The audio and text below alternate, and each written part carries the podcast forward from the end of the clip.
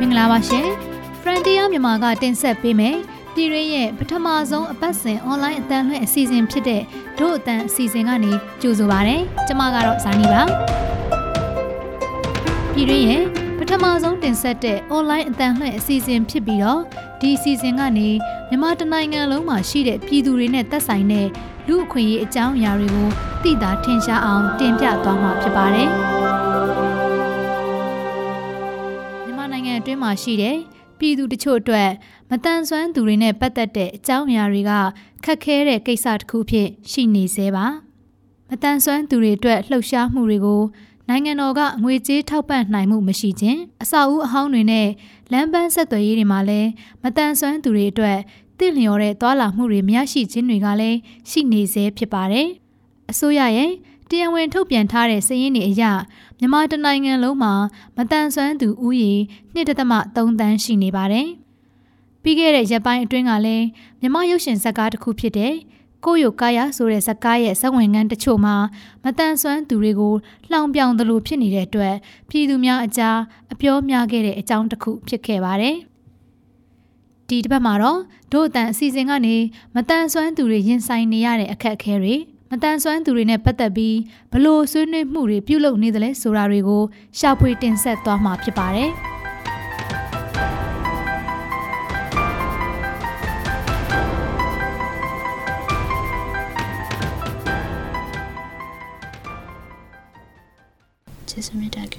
ပြဆောင်ကြပါရမတော်မြတ်တာရရှင်ပါဗျာ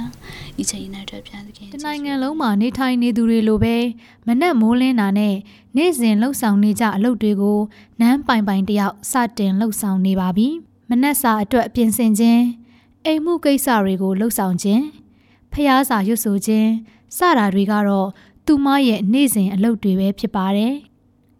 အိမ်တွင်းမှာရှိတဲ့အလုပ်တွေကိုတက်တောင့်တက်တာလုပ်နိုင်ပေမဲ့လည်း အိမ်ကနေအပြင်ကိုထွက်လိုက်တာနဲ့28နှစ်အရွယ်သူမအတွက်ဘဝကခြားနာလွန်လာပါတယ်။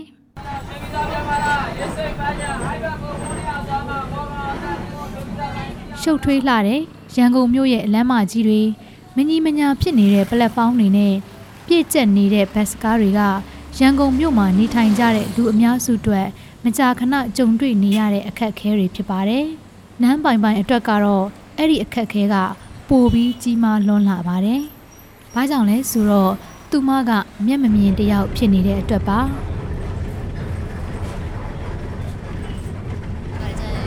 ကားတိုင်းမှာလေအဲ့လို sound system လေးတန်ကတိုင်ရောက်သွားတော့မယ်ဆိုရင်ဟာပိုင်သိကောင်းတယ် ခုနဆိုလို့ရှိရင်ဘဲကဘယ်နားမှရှိမှန်းလဲကိုမသိဘူးပေါ့နော်။အမှ65ရဲဆိုရင်တိုင်လေးမှာအဲ့လိုမျိုးဘဲရှိပြီးတော့သွားမျက်မြင်စာနဲ့ stop ဆိုပြီးတော့ရေးထားတယ်။ကိုစင်းချင်တဲ့နေရာရောက်လို့ရှိရင်အဲ့ခလုတ်လေးနှိပ်လိုက်ပေါ့နော်။အဲ့မျိုးအဆင်ပြေတယ်။အခုကျတော့ဘဲမတွေ့တဲ့ဒုက္ခရဲ့နောက်ပြီးတော့တချို့ကားတွေကျတော့လေဒီဘက်ကြောကနေမသွားဘဲနဲ့အမှန်တော့21ကဒီဘက်ကြောကနေသွားမယ်ဆို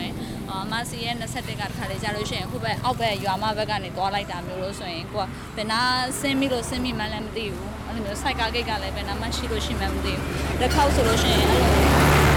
စိုက်ကားပြန်9စီရဒီပေါ်တက်လာ1500အောင်ပြန်ပြီးတော့ပေးရတယ်အဲ့လိုမျိုးခက်ခဲရှိနေ့စဉ်သွားလာနေကြဖြစ်ပေမဲ့စီးရတဲ့ကားအမျိုးအစားပေါ်မူတည်ပြီးကားမှတ်တိုင်ကြော်သွားခြင်းနေရာမှားပြီးရောက်ရှိသွားတာတွေကတော့ အမြင်ချိုယွင်းသူသူမအတွက်မကြာခဏကြုံတွေ့နေရတဲ့အခက်အခဲတွေဆိုလဲမမားပါဘူး။အကြောင်းနောက်ကြတွေပါတယ်ဖြစ်အောင်ဆိုလို့လေဟိုတက်နိုင်ဆုံးဆော့ထွက်တာတော့ကိုကိုအတွက်ပို့ပြီးတော့ safe ဖြစ်တာပေါ့နော်။မှာခုနဆိုရင်ကားလန်ကူဖို့အတွက်လူစောင့်နေရတာမျိုးရှိတယ်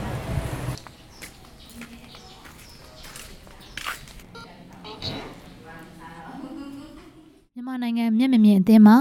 တင်နန်းစီစဉ်သူအဖြစ်လောက်ကင်နေတဲ့သူမဟာအခြားသောအခက်အခဲတွေနဲ့ကြုံတွေ့ရသလိုလူတွေရဲ့ခွဲခြားဆက်ဆံခြင်းတွေကိုလည်းခံနေရဆဲပါအခက်ခဲဆိုလို့ရှိရင်တော့တခါလေကြာရင်တော့ဟိုလူတိုင်းကတော့လေအတွေးခေါ်တွေကမပြောင်းလဲနိုင်သေးဘူးပေါ့နော်ဟာသူများပြောမှလည်းကိုမိသားစုထဲမှာတော့မှလေကိုတွေကိုအဲ့လိုမျိုးခွဲခြားတာတို့ အဲ့ဒါလည်းအခုချိန်ကြီးတော့ရှိနေတော့မဲပေါ့ဒါပေမဲ့အရန်နဲ့ဆိုင်တော့တော်တော်လေးတော့ကြော့လာပြီဟိုခွဲခြားဆက်ဆံတာတော့နေရာတကာမှာရှိရဲဒါပေမဲ့အဲ့ခွဲခြားဆက်ဆံတာကြီးကိုအရင်ခံစားပြီးတော့မှလည်းနေလို့မရဘူးပေါ့နော်ကိုတွေလုံနိုင်တယ်ဆိုတာကိုများများပြနိုင်တော့သူတို့ဘက်ကလည်းပဲဟိုခွဲခြားဆက်ဆံတာတွေတဖြည်းဖြည်းနဲ့တော့ကြော့လာမယ်လို့တော့မျှော်လင့်နေနန်းပိုင်ပိုင်လိုပဲမြန်မာနိုင်ငံမှာရှိတဲ့တန်ပေါင်းများစွာသောမတန်ဆွမ်းသူတွေကအလားတူကိစ္စတွေကိုရင်ဆိုင်နေရဆဲပါ 2014ခုနှစ်လူဦးရေနဲ့အိမ်အကြောင်းအရာတကောင်စင်းအရမြန်မာနိုင်ငံမှာလူဦးရေ52တန်းရှိပြီး2.3တန်းကတော့မတန်ဆွမ်းမှုတွေကိုခံစားနေရတဲ့သူတွေပါမြန်မာနိုင်ငံမှာမတန်ဆွမ်းသူတွေကိုအထင်မြင်သေးမှုတွေခွဲခြားဆက်ဆံမှုတွေကလည်းကြက်ကြက်ပြန့်ပြန့်ရှိနေသေးပါပြီးခဲ့တဲ့ရက်ပိုင်းအတွင်းကပဲမြမရုပ်ရှင်ကားတစ်ခုဖြစ်တဲ့ ကိုယိုကာယစကားနဲ့ပတ်သက်ပြီးပြည်သူများကြားအပြောများခဲ့တဲ့အကြောင်းအရာတစ်ခုဖြစ်ခဲ့ပါတယ်။အဆိုပါစကားထဲမှာပိုလီယိုဖြစ်တရုပ်ဆောင်ထားတဲ့မင်းသားရဲ့ဇက်ဝင်ကန်းတစ်ခုမှာမတန်ဆွမ်းသူတွေကိုလှောင်ပြောင်တာမျိုးတွေပါရှိတဲ့အတွက်ဝေဖန်မှုတွေရှိခဲ့ပြီးတော့ဇန်ညွန်းတချို့လည်းအနှဲငယ်ပြောင်းလဲဖို့သဘောတူညီမှုရရှိခဲ့ပါတယ်။မြန်မာနိုင်ငံမတန်ဆွမ်းသူများအသင်းချုပ်ဥက္ကဋ္ဌ ဦးအောင်ကိုမြင့်ကတော့မတန်ဆွမ်းသူတွေရဲ့အခက်အခဲတွေကိုရောကြစေဖို့အတွက်ပြောင်းလဲမှုတွေလှုပ်ဆောင်ရအောင်မယ်လို့အခုလိုပြောပါတယ်ရှင်။တန်းတူခွင့်ရမရရှိတဲ့အခြေအနေတွေအများကြီးရှိတယ်။ဥပမာအာသွာလာဆက်သွယ်တဲ့အခါမှာလမ်းမဆက်သွယ်ရေးတွေမှာအဆင်မပြေနိုင်သေးတာတွေရှိနေသေးတယ်။နောက်တစ်ခုက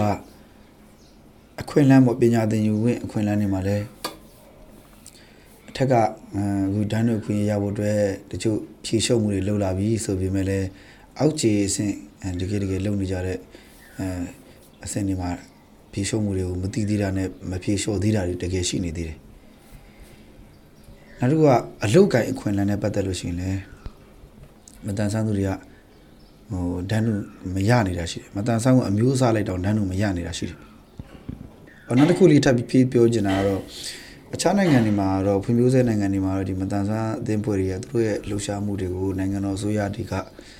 ဟိုပံ့ပိုးပေးတာရှိတယ်။ဗမာနိုင်ငံမှာတော့အခုလိုအဲ့လိုမျိုးပံ့ပိုးပေးတာမရှိဘူး။ဘာလို့ဆိုနိုင်ငံရဲ့အခြေအနေပေါ့နော်နိုင်ငံရဲ့ဒဏဥစ္စာဒဏအရာမကြွယ်ဝသေးတယ်လည်းပါမှာပေါ့နော်။ဒါတွေကတော့ပြောင်းလဲမှုကိုပြုလုပ်ပေးဖို့အတွက်အစိုးရရဲ့ကူညီရမယ့်အကြောင်းအရာတွေဖြစ်ပါတယ်။ NLD ရဲ့ EC မန်မာတူဖြစ်ပြီးပြည်သူ့လွှတ်တော်ကိုယ်စားလှယ်တူဖြစ်တဲ့ဒေါက်တာမေဝင်းမြင့်ကတော့မတန်ဆွမ်းသူတွေရဲ့အခက်အခဲတွေကိုရော့ကြအောင်ကိုစွမ်းညံစွမ်းရှိသလောက်လှုပ်ဆောင်သွားမယ်လို့အခုလိုပြောပါတယ်ရှင်။ အခက်အခဲတွေအကြောင်းပြနေရမှာလေဆိုအခက်အခဲတွေရှိတယ်။အဲ့လိုလေဒီစူပါဖူလူပဲတက်ပါပြီ။တဲ့ခါမှာ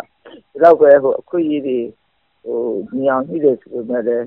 အချို့ကပြီးပါရဲ့ဆိုတာဟိုကြောက်အပ်တဲ့နေရာမှာဟိုကအစ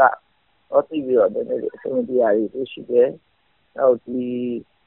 အတန်းတက်ရတာလည်းအဆင်ပြေရရှိဆိုတာသိပါတယ်။ဒါပေမဲ့ဒါအတူနည်းနည်းရေရှည်တော့မဲ့လုပ်ငန်းလို့အတူမြင်ပါတယ် နော်ဆက်စမှုနဲ့ပတ်သက်ပြီးတော့ဒီဥပဒေမှာအမျိုးနောက်ပိုင်းကြောက်ရှိတာဥပဒေဒီဗီဆိုတာဖဲလေနော်ဒီနည်းဥပဒေထွက်လာတဲ့ခါကျလို့ရှိရင်အဲဒီဥပဒေပြည်မှာအဓိကတောင်းရှိတဲ့ဒုက္ခတော်ကိုယ်စားလှယ်အနေနဲ့အန်ဒီဒီပတန်ဆောင်မှုရှိနေတော့နော်ဟိုဒီဘောနလူကခလေးပါပြီးတော့ဟိုတို့ကပြေးရှာရှာစဉ်းစားပြီးတော့သူ့လိုအပ်ချက်တွေကို အဲ့လိုသိချတဲ့အတွက်ဒီဒီဥပဒေမှာပုံကိုပြည့်စုံအောင်အလုပ်ကိုယ်ရည်နဲ့စစ်တပ်ကိုယ်ရည်နဲ့အဆွတ်တောင်မှာဟိုဆွေးနွေးပြပါမယ်လို့အကြရတာဒါပြီးပြီရှိပါလိမ့်မယ်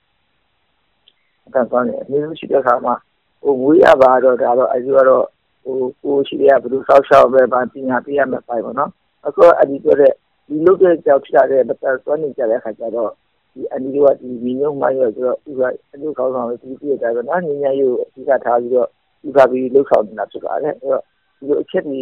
ဟိုဖြစ်တဲ့သက်သာမှုတွေအားလုံးရောကြအောင်နော်အနည်းတို့ဟိုသွားကြံသွားရှိတဲ့ဟိုဆောက်ပြီးပါမယ်လို့အဲ့ဒီပြောကြားချင်တယ်မြန်မာနိုင်ငံမှာမတန်ဆွမ်းသူတွေအတွက်အကာအကွယ်ပေးမဲ့ဥပဒေကို2015ခုနှစ်ကရွေးဆဲနိုင်ခဲ့ပြီးဒီဥပဒေကတော့အခုနှစ်အတွင်းထွက်ရှိလာမယ်လို့သိရပါတယ်။မတန်ဆွမ်းသူတွေရဲ့စိတ်ထဲမှာဖြစ်စေခြင်းနေတဲ့စိတ်ကူးလေးကိုလည်းနန်းပိုင်ပိုင်က အခုလိုရင်ဖွင့်ပြောပြသွားပါတယ်ခွဲခြားဆက်ဆံမှုမရှိတဲ့ပတ်ဝန်းကျင်ဆိုတာတဲ့နဲနိုင်သမျှနဲတဲ့ပတ်ဝန်းကျင်မျိုးမှာနေရမယ်ကိုဒီမတန်ဆွမ်းတွေကိုခြံလှက်မထားတဲ့ပတ်ဝန်းကျင်မျိုးမှာဒါနေရမယ်ဆိုလို့ရှိရင်ပို့ပြီးတော့မှနေပြောစရာကောင်းတဲ့ဝန်းကျင်ဖြစ်မယ်လို့ထင်တယ်ပေါ့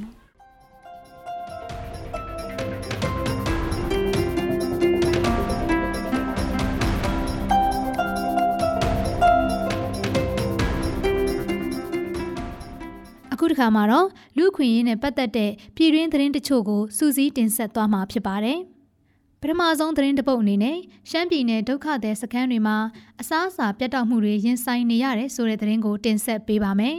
။ရှမ်းပြည်နယ်အတွင်းမှာရှိတဲ့ဒုက္ခသည်စခန်းတွေမှာကုညီထောက်ပံ့ပေးမှုတွေဖျက်တောက်လိုက်တာကြောင့်ထောင်ပေါင်းများစွာတဲ့ဒုက္ခသည်တွေအစားအစာပြတ်တောက်မှုတွေနဲ့ရင်ဆိုင်နေရပါတယ်။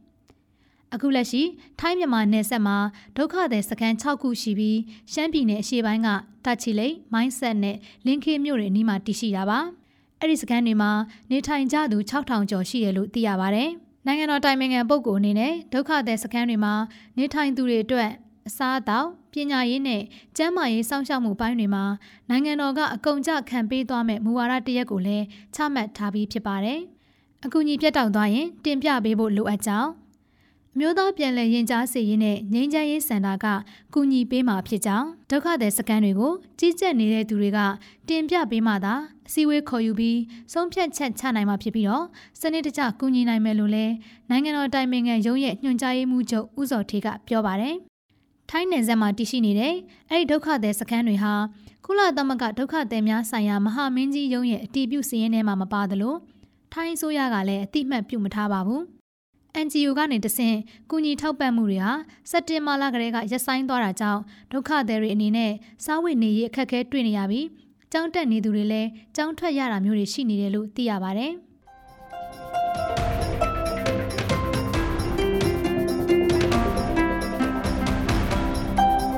ဒုတိယတစ်ပုတ်အနေနဲ့ကချင်ဘာသာရေးခေါင်းဆောင်နှစ်ဦးကိုထောင်ဒဏ်အသီးသီးချမှတ်လိုက်တဲ့သတင်းကိုတင်ဆက်ပေးပါမယ်။တက်မတော်နဲ့ မြောက်ပိုင်းမဟာမိတ်တိုင်းရင်းသားလက်နက်ကိုင်အဖွဲ့တွေကြားတိုက်ပွဲတွေကြောင့်ဖြစ်ပေါ်ခဲ့တဲ့ပျက်စီးမှုတွေကိုလာရောက်သတင်းယူတဲ့သတင်းသမားတွေကိုလိုက်ပါပို့ဆောင်ခဲ့တဲ့ကချင်ဘာသာရေးခေါင်းဆောင်နှစ်ဦးကိုနှစ်ရှည်ထောင်ဒဏ်တွေချမှတ်ခဲ့ပါတယ်။အသက်68နှစ်ရှိပြီဖြစ်တဲ့ဥထွေတော်နောင်လက်နဲ့အသက်35နှစ်ရှိပြီဖြစ်တဲ့ဥလန်ကျော်ကံဆိုင်ကိုမတရားအသင်းဆက်သွယ်မှုပုံမှဆက်ခွန်1ပို့ကုန်သွင်းကုန်ဆိုင်ရာဥပဒေပုံမှန်တွေနဲ့တရားစွဲဆိုခဲ့တာဖြစ်ပါတယ်။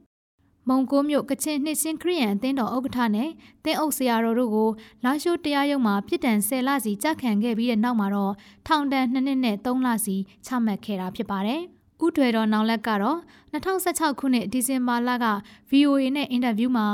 တိုက်ပွဲတွေနဲ့ပတ်သက်ပြီးတက်မတော်ရဲ့လှုပ်ဆောင်ခဲ့မှုတွေကိုထည့်သွင်းဖြေကြားခဲ့တာကြောင့်တက်မတော်ကိုအကြီးညိုပြည့်စည်မှုပုံမှန်နဲ့ထောင်ဒဏ်နှစ်နှစ်ထပ်မံကြခံရမယ်လို့သိရပါဗျ။အဲဒီလိုပြည်ထန်ချမှတ်ခံရမှုတွေကိုစိုးရိမ်မိကြောင်း American တန်ယုံကကြေညာချက်ထုတ်ပြန်ထားသလို45 rights နဲ့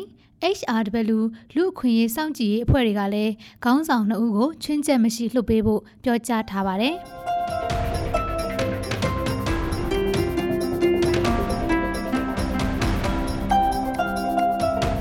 နောက်ဆုံးအနေနဲ့ပိတ်ထားတဲ့မွေးရစေဝါပြန်လည်ထူထောင်ရေးစခန်းတွေကိုပြန်လည်ဖွင့်လှစ်သွားမယ့်သတင်းကိုတင်ဆက်ပေးပါမယ်။ပိတ်ထားတဲ့မွေးရစေဝါပြန်လည်ထူထောင်ရေးစခန်း၅ခုကိုပြန်လည်ဖွင့်လှစ်ခြင်း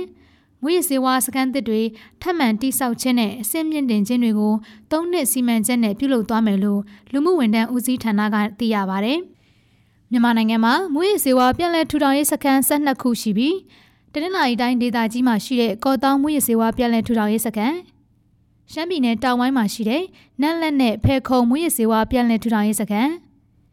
ရှမ်းပြည်နယ်မြောက်ပိုင်းမှာရှိတဲ့မူဆယ်မွေးရစေဝါပြန်လည်ထူထောင်ရေးစခန်းနဲ့ကရင်ပြည်နယ်မြဝတီမွေးရစေဝါပြန်လည်ထူထောင်ရေးစခန်းတွေမှာလာရောက်ကုသမဲ့သူတွေမရှိတာကြောင့်ပိတ်ထားရတာဖြစ်ပါတယ်။အဆိုပါစခန်းတွေကိုအသစ်ထွက်လာမဲ့မွေးရစေဝါဥပဒေအသစ်အတွက်မျှော်မှန်းပြီးပြန်လည်ဖွင့်လှစ်မှာလည်းဖြစ်ပါတယ်။မွေးရစေဝါဥပဒေအသစ်ကိုလက်ရှိချိန်မှာတော့အမျိုးသားလွှတ်တော်မှာဆွေးနွေးထားပြီးဖြစ်ပါတယ်။ ကမ္ဘာကုလသမဂ္ဂမွေးရစေဝါနဲ့ရာဇဝတ်မှုများကာကွယ်ရေးဌာနရဲ့ထုတ်ပြန်ထားချက်တွေအရ2014ခုနှစ်အတွင်းမွေးရစေဝါသုံးဆွဲသူ3သိန်းရှိပြီး8000ကျော်ကတော့စစ်ထိုးအသုံးပြုသူတွေဖြစ်တယ်လို့သိရပါတယ်ရှင်။တို့တန်ရဲ့အတန်လက်အစီအစဉ်အပိုင်း3ကိုနားဆင်ခဲ့ရလို့ကျင်းနဲ့မယ်လို့တို့တန်ဖွဲ့သားတွေကမျှော်လင့်မိပါတယ်။ဒီအစီအစဉ်ကိုတင်ဆက်ပေးခဲ့တာကတော့ဇာနီပါ။အပတ်စဉ် ဗုဒ္ဓဟူးနေ့တိုင်းတင်ဆက်သွားမယ့်ဒို့အတန်ပတ်စဉ်တန်လှည့်အစီအစဉ်ကို Frontier မြန်မာရဲ့ website နဲ့ Facebook စာမျက်နှာတွေကနေတဆင့်ဝင်ရောက်နားဆင်နိုင်မှာဖြစ်ပြီးနားဆင်သူတွေရဲ့အမြင်တွေကိုလည်းပါဝင်ရေးသားနိုင်ပါတယ်။နောက်တစ်ပတ်ဗုဒ္ဓဟူးနေ့မှာလည်းဒို့အတန်အစီအစဉ်တစ်ကိုဒို့တန်ရဲ့ Facebook စာမျက်နှာပေါ်မှာတင်ဆက်ပေးမှာဖြစ်တဲ့အတွက်ကျမတို့နဲ့အတူရှိနေဖို့ဖိတ်ခေါ်ပါရစေ။ဒီအစီအစဉ်ကိုမြန်မာနိုင်ငံဆိုင်ရာနယ်သာလန်တန်ယုံကပံ့ပိုးကူညီထားပြီး Frontier မြန်မာနဲ့ Foundation Hero တို့ကပူးပေါင်းတင်ဆက်တာဖြစ်ပါတယ်။နောက်ဘက်တွေမှာလည်းစောင့်မျှော်နားဆင်ကြဖို့ဖိတ်ခေါ်ချင်ပါတယ်။တို့အတန်စီစဉ်ကိုနားဆင်ပေးတဲ့အတွက်ကျေးဇူးအထူးတင်ရှိပါတယ်။မင်္ဂလာရှိသောနေ့လေးဖြစ်ပါစေရှင်။